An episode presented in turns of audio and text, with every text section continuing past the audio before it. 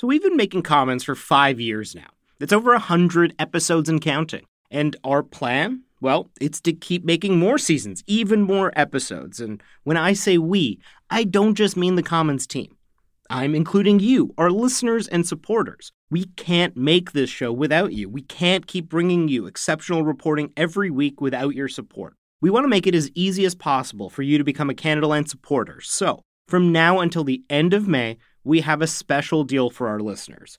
Sign up now for just $2 a month for the next six months. You'll get access to all the episodes of Commons one week early and ad free, as well as exclusive bonus content from all of our shows. There's discounts on merch, tickets to our live events, and so much more. This is a limited time offer, and it's a pretty great deal that helps support our journalism. Just go to canadaland.com slash join or click the link in your show notes to become a supporter today.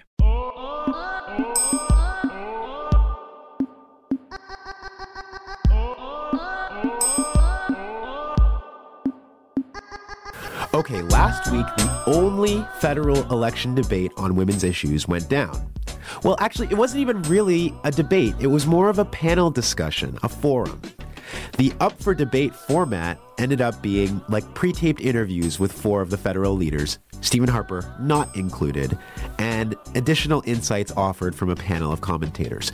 Now, the only reason that such a format was even necessary is because Conservative leader Stephen Harper and NDP leader Tom Mulcair refused to participate in the initial debate format.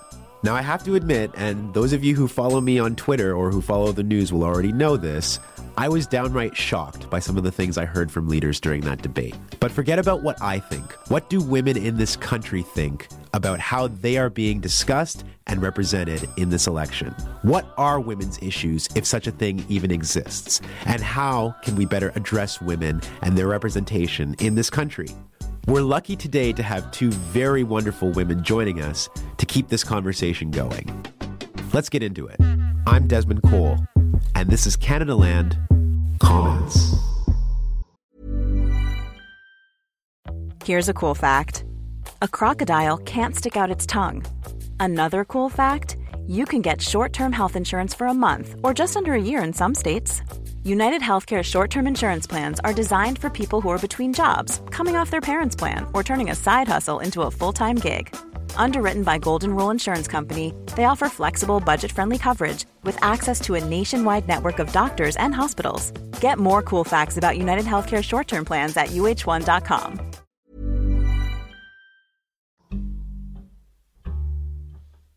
This episode of Canadaland Commons is brought to you by Halifax based performer and songwriter Ben Kaplan. Ben's new album, Birds with Broken Wings, was just released earlier this month. And backed by his band, The Casual Smokers, he's on tour right now playing shows across Canada and the US. Ben, at what age did you really start caring about politics? I got into politics at a relatively early age, I suppose. My father was a municipal politician. He was a city councilor when I was growing up. And I think around the age of, you know, 14, 15, I started developing my own political identity and moving onwards from there. Ben will be performing this week in Kingston, Hamilton, Bayfield, and in Toronto on Friday, October 2nd. You can find all of those dates at benkaplan.ca slash tour. And you can find the new album on iTunes or wherever you like to get your music.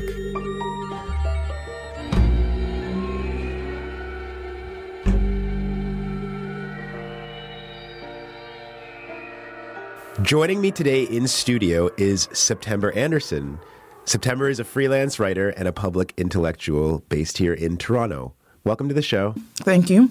And joining us from Ottawa is Naomi Sayers. Naomi is currently studying law at the University of Ottawa, and she is a writer at her own site, kwetoday.com. Naomi, welcome. Thank you. So, September, let me go to you uh, first we wanted to have both of you on today to talk about women's issues, I guess so called. But my first question for you is Do you believe that there are such things as women's issues in Canada and that we should be talking about them in that way? Um, I think women's issues are issues. So the fact that there's a separate debate to discuss women's issues goes to show the problem with women's issues or women in this country. That it has to be a separate uh, debate and a special interest group, and that's really not how it exists when you have 49% of the population that are women, and also different intersections. Because when we talk about women, we're reinforcing a gender binary that doesn't include genderqueer people and so many other people. Um, so I think the fact that we have to talk about women's issues and we have to um, highlight it is representative of how bad the problem is. Naomi, what would you say about that? Is this kind of a weird, uh, contradictory situation where because women are not highlighted in our politics, we're forced to talk about women's issues, or is there another way around this?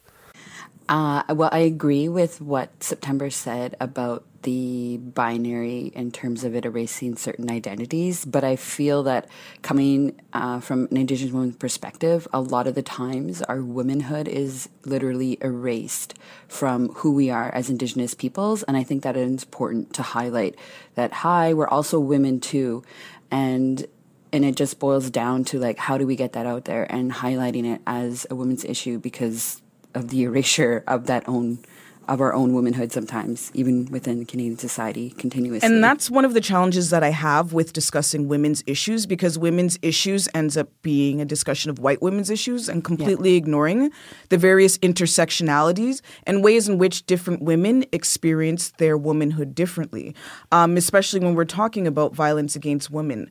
You have women who exist at particular intersections that experience that uh, violence differently. Even when you talk about race, indigeneity, poverty status, all of these things affect how women experience violence against women or how women experience various issues. And I think that if we're going to talk about women's issues, we're really going to have to broaden it and stop looking at it as a single issue issue. Okay, but let me ask you about that because I've never heard anyone in Canadian discourse say, we need to talk about white women's issues. So when you say that white women are the ones being discussed, what do you mean? Because a lot of people out there will hear that and say, "Oh, I I just hear women. When they say women, I hear everyone." Fine. We'll talk about income disparity. We've got this income disparity number and we say women make this much as regards to men. But if you break it down, actually no. White women make this much. They make the most out of all women. Black women make less. Indigenous women make even less. If we're not specifically looking at women on the margins, and that means we're talking about women in the center. So you're saying that it's important to have those breakdowns because not all women are faring the same in this one category that we call women. I think that if we don't have those breakdowns, we really aren't talking about anything. Naomi, let me go back to you. We are in the middle of a very, very long election campaign. How do you feel about the way women have been represented in this election and the way so called women's issues have been represented during the campaign that we're in? Well, honestly, women's issues like it's only popular when when it comes up at certain points. So around February 14th, which is like the Missing and Murdered uh, Memorial March, you know, that's when people start talking about missing women inquiry again, and then it slowly goes off. And then when another Indigenous woman is in the media because she's died, and then again, people start talking about it. And people treat it as like a popular issue, a hot topic, and they never really consider like how it's an ongoing issue that it's you know it's part of our everyday lives. And then we get missing and murdered indigenous women getting used as a buzzword or something that people just throw in to show that they're current and that they actually care without actually having to care. Like you said it's not a 365 discussion. It's just uh, uh let's pull this out of the hat and show that i actually care. Right. Coming from my experience being a volunteer in politics I feel that some parties have committed to the missing women, missing and murdered women issue for a long time, and some people are just buying into it right now or just mentioning it when it's convenient for them. I was the women's representative for the Aboriginal People's Commission at the Liberal Party of Canada, and I know some problematic things were said recently by Justin Trudeau, but I know that the ongoing work that the Liberal Party does for missing and murdered women is crucial. And, you know, they were the ones who committed research money to Sisters in Spirit. And as soon as Harper came into power, he was like, nope, we're taking that away. You can't use Sisters in Spirit anymore. So I feel like we also have to talk about who's committed and who's just being like, oh, we might do this 100 days from now if we get elected. So you guys have brought up a couple of things, certainly violence against women, pay equity for women. What other things that concern women do you wish were being raised in this election, or would you like to be hearing more of, or that you're happy are being raised in this election? September, I'll start with you. I am going to be a conscious non voter in this election because I don't feel that anything that has to do with me or women on the margins is actually getting raised or addressed in any meaningful way. I had a Liberal candidate, Arif Virani, come to my door and he was telling me about all of the things that Justin Trudeau and he are going to do for middle class families. And I found it especially interesting since I live in Parkdale and I'm not a middle class family. I'd love to be middle class. I'm poor. Don't talk to me about people in the middle. Talk to me about people on the margins. And I'm not hearing that discussion. One in two women are victims of violence against women. I think it's about 25% of children in Toronto go to school without breakfast. There's so much poverty. There's so much unemployment. We need affordable housing. We need so many things. And those things are not talked about in a meaningful way. They're talked about in buzzword ways, but not in meaningful ways. And it was really disappointing to see the up for debate discussion where was clear that Justin Trudeau had done zip, zero, nil research or work towards that debate, that he just thought he would do it on the fly. This was a debate, uh, a forum, we should call it, organized on women's issues that occurred last week. Exactly. And then all of the candidates had to phone in because two of the candidates didn't want to come. And then we, of course, had Harper who didn't participate because I guess women are not on his radar either, despite the fact that one lives in his home but yeah, I just haven't heard things being talked about in a meaningful way. I haven't heard anything actually caring. And I know that you brought up the fact that the Liberal Party has done so much, but we need to realize that the Liberal Party is not one continuum from the moment it was formed until present day. I want to talk about this Liberal Party, not about that Liberal Party. I want to give Naomi a chance to answer that, but before I do, September, you know that people will say that as a self identified poor woman of color, you not voting is playing into the hands of this, the current system because your voice will not be heard. What do you say to that? Um, I think that's a gross oversimplification and a misunderstanding of how things actually work in this country. Advocacy groups have done so much to make changes. Grassroots groups have done so much work to make change. So the changes are not only made at the polls, they're made in so many other ways. And I feel that if I were standing and voting, that would be me saying I support this particular candidate, and I don't. So I won't vote. I will raise issues and raise awareness, and then I will do my work outside of the polls. Naomi, let me go to you now. How is this all striking you? So, yesterday I actually went and voted. in full disclosure, I did vote for the Liberal candidate in my riding. And the reason I vote for the Liberal candidate in my riding is because people I know who are volunteering their time behind the scenes consistently for Aboriginal women candidates. And those people are really committed to having issues heard at the community level. I know their passion and I know that they were very respectful and I like I totally respect and value the work that they do because I was there. I did the exact same work and probably Justin Trudeau did consult with some women in his party, be like, hey, what should I say? Because what did he say? Like, pornography causes violence against women. And I was like, what? Whoa, like, when did that change? Because before around sex work, he was like, we need to have more research done into this. We need to make sure that the law is constitutional. There was clearly a shift somewhere, somewhere along the line in messaging. And he obviously took advice from the wrong person because I honestly believe that whenever a politician is speaking, that somebody else is writing their words for them. I want to follow up with you, Naomi, and ask you know, you made an interesting point, which is that these parties have so many people working for them. And of course, when you go to the polls, you don't actually get to vote for the leader unless you're in their riding. You're voting for one of their representatives. So if you're confident in your local representative, are you still confident that parties which are dominated by male leaders and male staffers and advisors are going to hear a local candidate who wants to focus on issues that you care about? Okay, so in particular, my Liberal candidate has taken the time to want to learn. Uh, Catherine McKenna, even on her social media, like she's taking the time to like DM me and be like, I don't know why this is wrong. And I'm like, here, this is why this is wrong, or this is why you tweeted this article was problematic. And she would be like, okay. And then she would take the time to learn. And I feel that somebody who takes the time to learn is willing to go that extra mile over at the hill that I'm not too far away from.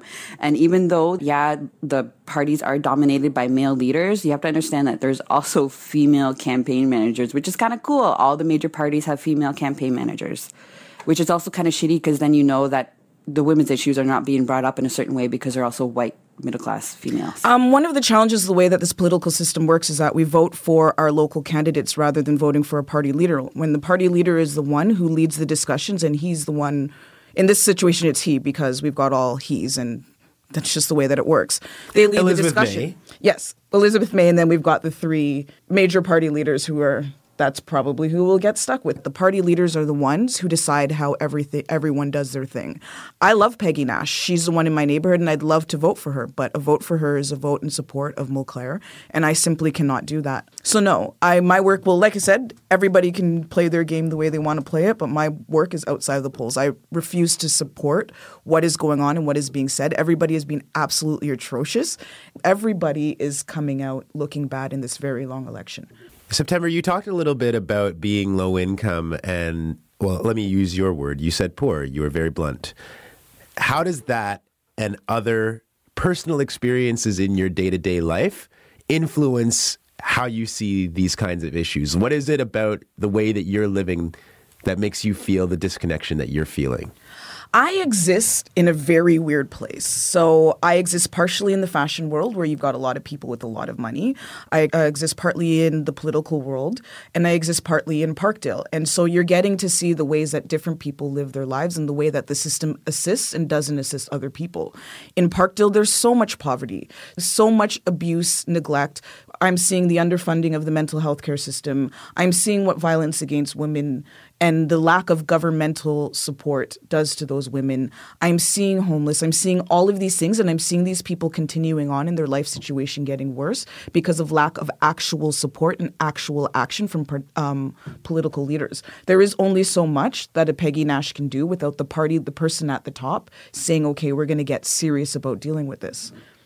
Naomi, what about you out in Ottawa? You're a law student, you're an Indigenous woman. How does your day to day as a woman living in that part of the country with your experiences, how does how does that influence how you feel about all this stuff? Um, so you mean in terms of policy? Yeah. What what policies do you hear or not hear about that you think that would really change my life?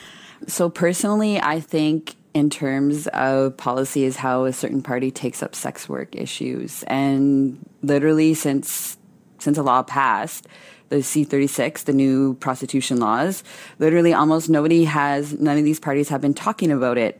And when I'm living in Ottawa, living and working in Ottawa, I have friends who are sex workers, friends who are former sex workers, friends who consider doing sex work because they can't buy food every month at the end of the month and they just want a little extra money. And I feel like when we're talking about women's issues, like people don't ever want to talk about that issue because it feels like as if no right woman in her right mind would do it. And I think that the parties, when they talk about it, that really influences me and my response.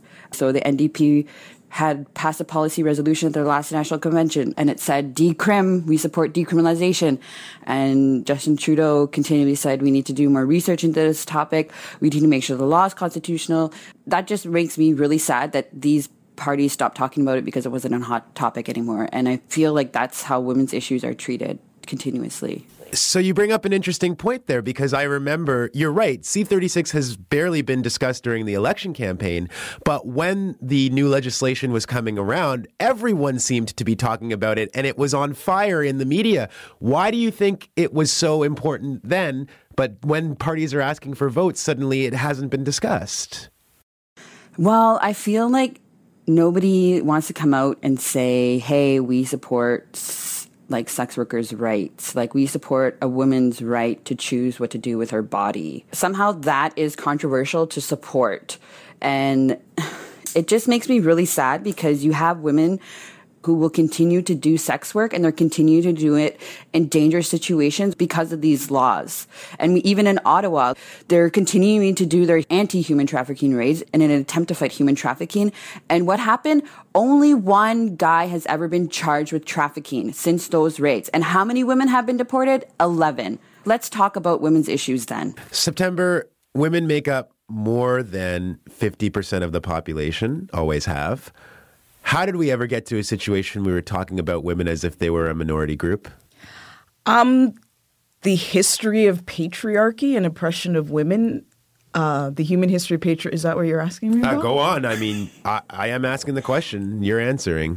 Um, I don't know. Could it be when cavemen first hit women over the heads and dragged them by their hair back into the caves? I'm not sure where this came from on the historical timeline, but I do know that it's very much entrenched in our society right now. I feel like ever since white women have been trying to claim oppression, that's when it's like they're like, "Hey, we're a minority." It's like, "No, you're just not getting your daycare paid for." So, let's talk about who else can afford daycare.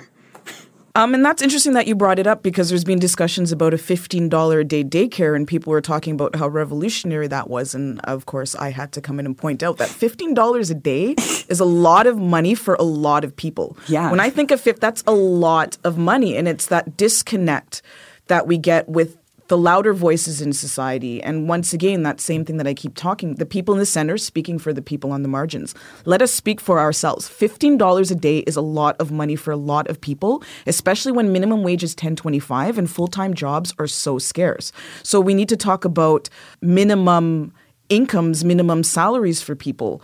Even in that uh, daycare discussion, I'm a mostly unemployed person. And Parks and Recs offers an after school care program. So I drop my kid off at school, they pick him up and have him till six o'clock. That has been such an enormous help for me. It gives me so much more freedom to do things. It's so hard to find money for this and money for that and navigate this system without the help of a social work and even with the help of the social work so many of them are so uninformed about what there is actually out there to help people so one of my challenges is we're not letting the people who are experiencing a thing talk about the thing or help towards fixing that solution and we're also when we do allow them to give their input we're not paying them so we're ex- further exploiting them Naomi, something is coming up a lot in this conversation that I'm hearing, and it reminds me of um, the women's federal minister, Rona Ambrose. During C36, actually, getting a lot of heat from other women for supporting that legislation as a woman herself. And I hear you both talking about women disagreeing with each other, women needing different things. Naomi, can you talk a little bit more about uh, kind of the fracturing within women that makes it hard to talk about them all as one group? Because obviously women don't agree with each other on everything. Yeah, I think there's a beauty when women come together and work together and can work on issues together. So when people are talking about things and it's out in the media, you have to remember like people are behind that message and they're pushing it to get it out. So there's a strategy. So when certain messages are pushed out, like everybody who sells sex is a victim and should be saved, that specific message was adopted for a reason because it was it would appeal to a certain kind of person. Like oh my god who would sell sex in the right mind? No woman would. So we must save them. And it's like literally like when we talk about issues when they're hot topics like that usually that's somebody's only education in the media. People don't understand that you know, when you talk about a missing women inquiry, like what is the end goal of the inquiry? Well, we could have recommendations, but the same thing can go on and the government can continue to not implement recommendations.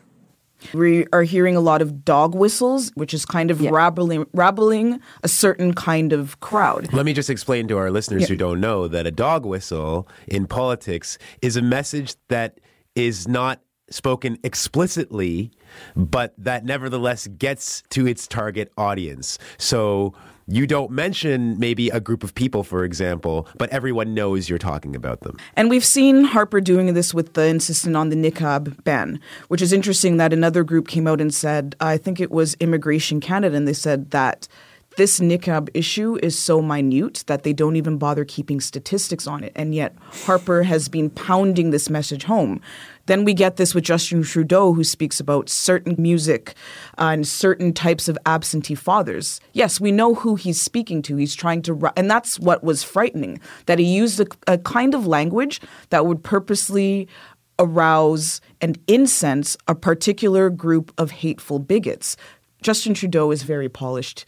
And the fact that he used that language was very frightening because Stephen Harper uses that language. It seemed very off the cuff when he said that. Yes, it seemed off the cuff, But the fact that that's in his mind is the problem because I say a lot of things off the cuff, but bigotry, hatred, homophobia, those things off the cuff is very, very worrisome. And it's very worrisome that the man who wants to lead the country is saying such ignorant, hateful things off the cuff.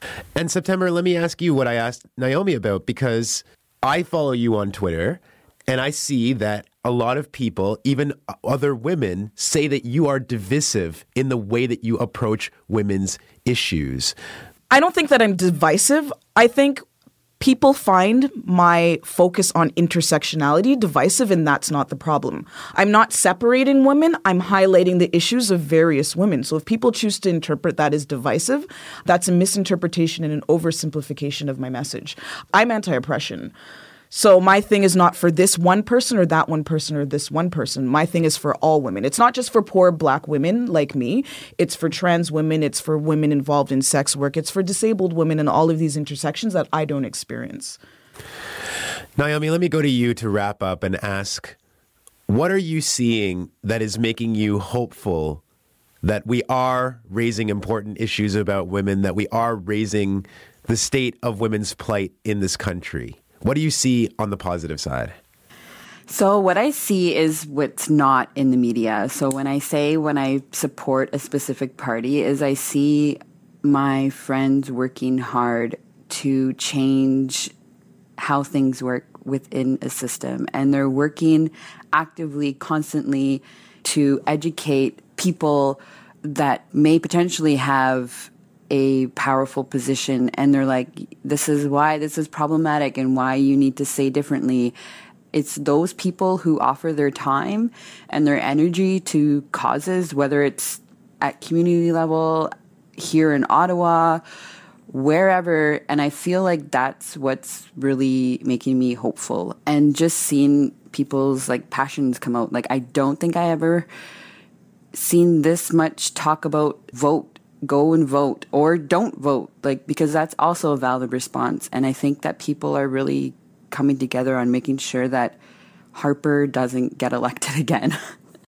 September what are you seeing in this campaign or outside of it that is making you hopeful that we can raise more awareness and get more action on issues that affect women um, well, yesterday was the 35th annual Take Back the Night organization in Toronto, and the fact that Black Lives Matter teamed up in that we had women of color teaming up as a response to what happened with Justin Trudeau's racist comments. It was really great to see that the response to that was organization, that was raising awareness, that was unification.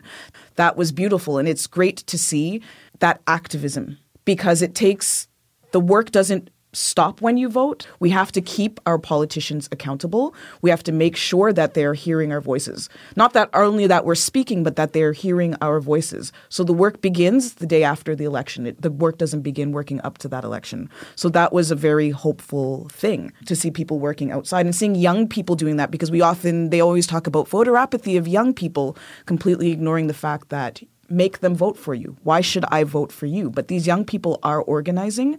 They're just doing it outside of the ballot, and that's a really great thing to see that they are involved.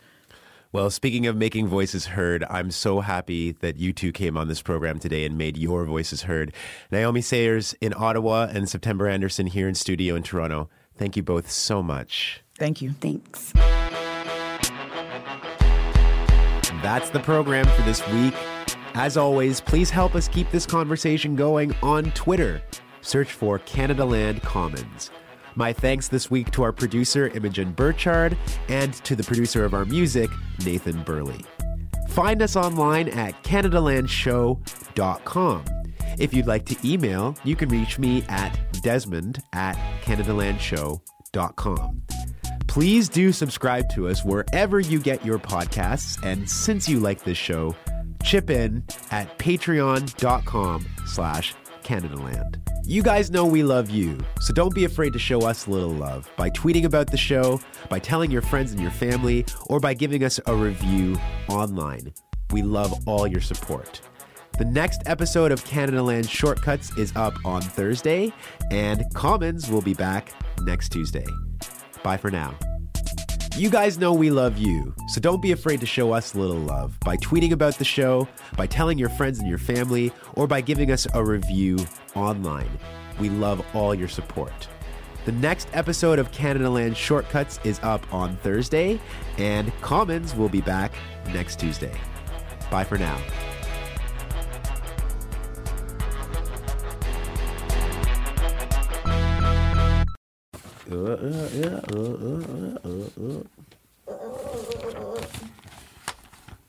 So we've been making Commons for five years now.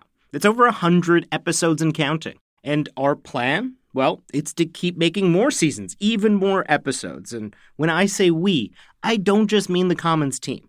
I'm including you, our listeners and supporters. We can't make this show without you. We can't keep bringing you exceptional reporting every week without your support. We want to make it as easy as possible for you to become a Canadaland supporter. So, from now until the end of May, we have a special deal for our listeners. Sign up now for just $2 a month for the next six months. You'll get access to all the episodes of Commons one week early and ad free, as well as exclusive bonus content from all of our shows. There's discounts on merch, tickets to our live events, and so much more. This is a limited time offer, and it's a pretty great deal that helps support our journalism. Just go to CanadaLand.com slash join or click the link in your show notes to become a supporter today. This episode is brought to you in part by the Douglas Mattress. Now, I've said it before and I'll say it again. One of the best, and I mean the best things you can do for yourself is to get a good quality mattress. The time is now, people. Douglas is giving our listeners a free sleep bundle with each mattress purchase. Get the sheets, pillows, mattress protector, and pillow protectors free with your Douglas purchase today. Visit douglas.ca slash Canadaland to claim this offer. That's douglas.ca slash Canadaland to claim this offer. Even when we're on a budget, we still deserve nice things. Quince is a place to scoop up stunning high-end goods for 50 to 80% less than similar brands. They have buttery soft cashmere sweaters starting at $50, luxurious Italian leather bags, and so much more. Plus, Quince only works with factories that use safe, ethical, and responsible manufacturing. Get the high-end goods you'll love without the high price tag with Quince.